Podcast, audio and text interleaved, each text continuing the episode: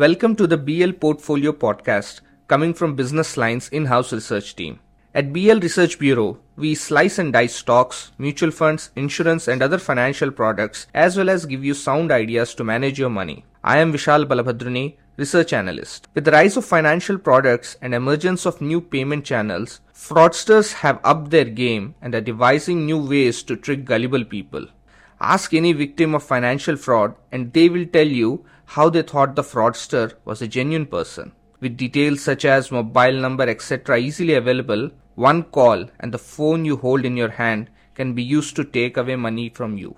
In such scenario, people like us need to know the modus operandi of latest frauds. We have with us Kumar Shankar Roy, Senior Assistant Editor, who will tell us about the new ways conmen trick people and importantly, what we can do to escape them.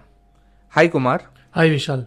So, what is the first type of fraud that we should know about? Let me tell you about the credit card fee waiver fraud. Hmm. Many people living in cities have at least one credit card per household, right? Yeah. So credit cards usually charge an annual fee. Most people take cards when they are promised no fee.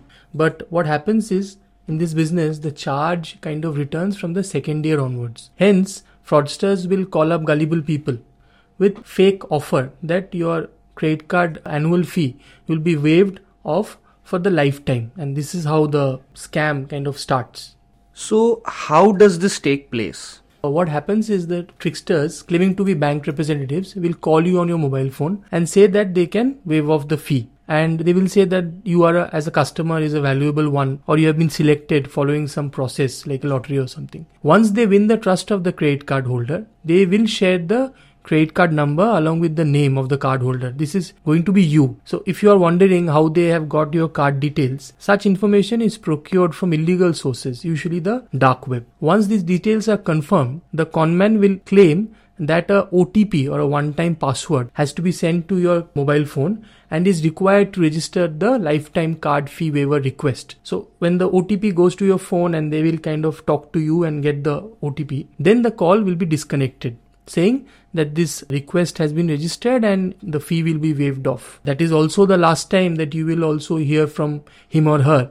Pretty soon, the cardholder, that is you or me, will receive credit card SMSs. These are actual SMSs that will come telling you that a certain amount of money is being debited from your card account and that can run into thousands. Oh, so instead of waiving the fees, they use our card and our OTP to do the transactions. Yes, exactly. Scary. How can I ensure that this type of fraud doesn't happen to me? Actually, it's quite easy to prevent such frauds. First is you be cautious while responding to calls from strangers, especially if they are claiming that they are from your credit card company or bank. Do note that no bank representative will disclose your credit card number over phone. They will never say that. This is against their policy. If they do, immediately call your credit card customer care number and block the card because your number should not be known by anybody else right? And also we have to understand one point is that your credit card details your name number can be known right by somebody. But the transaction can only happen with a confidential otp so rule number 1 is don't share your otp with anybody.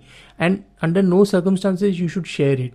That will kind of ensure that there is always this check which prevents your card from being misused.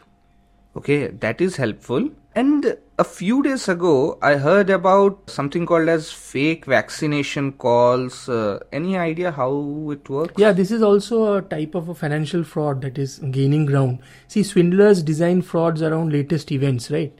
So the fake vaccination call is one of them. Pretending to be from the local healthcare center, they call unsuspecting people and offer COVID vaccination facility at home.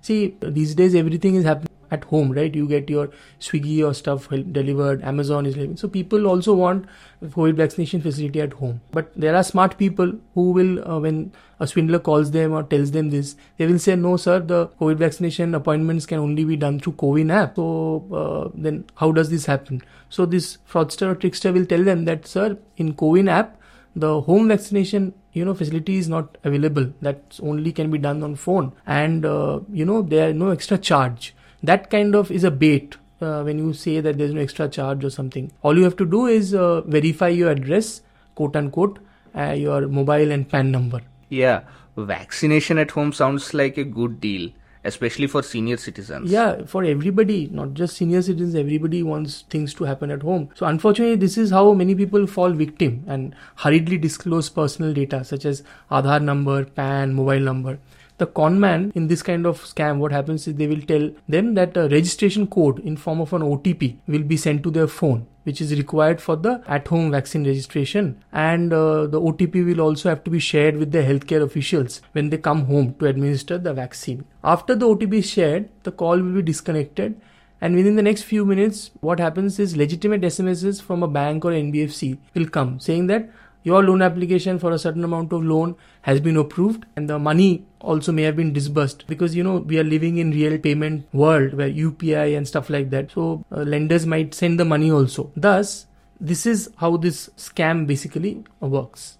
So it's basically this fake vaccination call is uh, something like an elaborate ploy to yes. get innocent people to share their Aadhaar and PAN details. And uh, uh, Uh, they take loan on their behalf. Yes, exactly. And once a loan is taken like that through all these verification processes, then you are liable to pay it back. Looks like I will have to stop attending calls from strangers or unknown numbers. No, no, no, you don't need to do that. You have to be more careful. That's it. How is that? At the risk of sounding repetitive, don't share critical personal information like Aadhaar, PAN with strangers anywhere. See, PAN card based OTP is used for availing various financial services, and therefore you don't give such info to anybody, especially somebody calling you up and taking everything on phone. Also, I think what is very helpful and that everybody can do that when an OTP comes from any source. You read the entire SMS containing that OTP to understand the background, the true intent of the OTP. If words like loan application are there in that SMS containing OTP, stop then and there, just disconnect the call. Okay. So, listeners, I hope you remember these lessons. That's it from us for this week. Stay tuned for further podcasts and actionable advice from us at BL Portfolio. Read us in the print on Sundays and online at thehindubusinessline.com slash portfolio. Do share our podcasts in your circles if you find them useful. Thank you.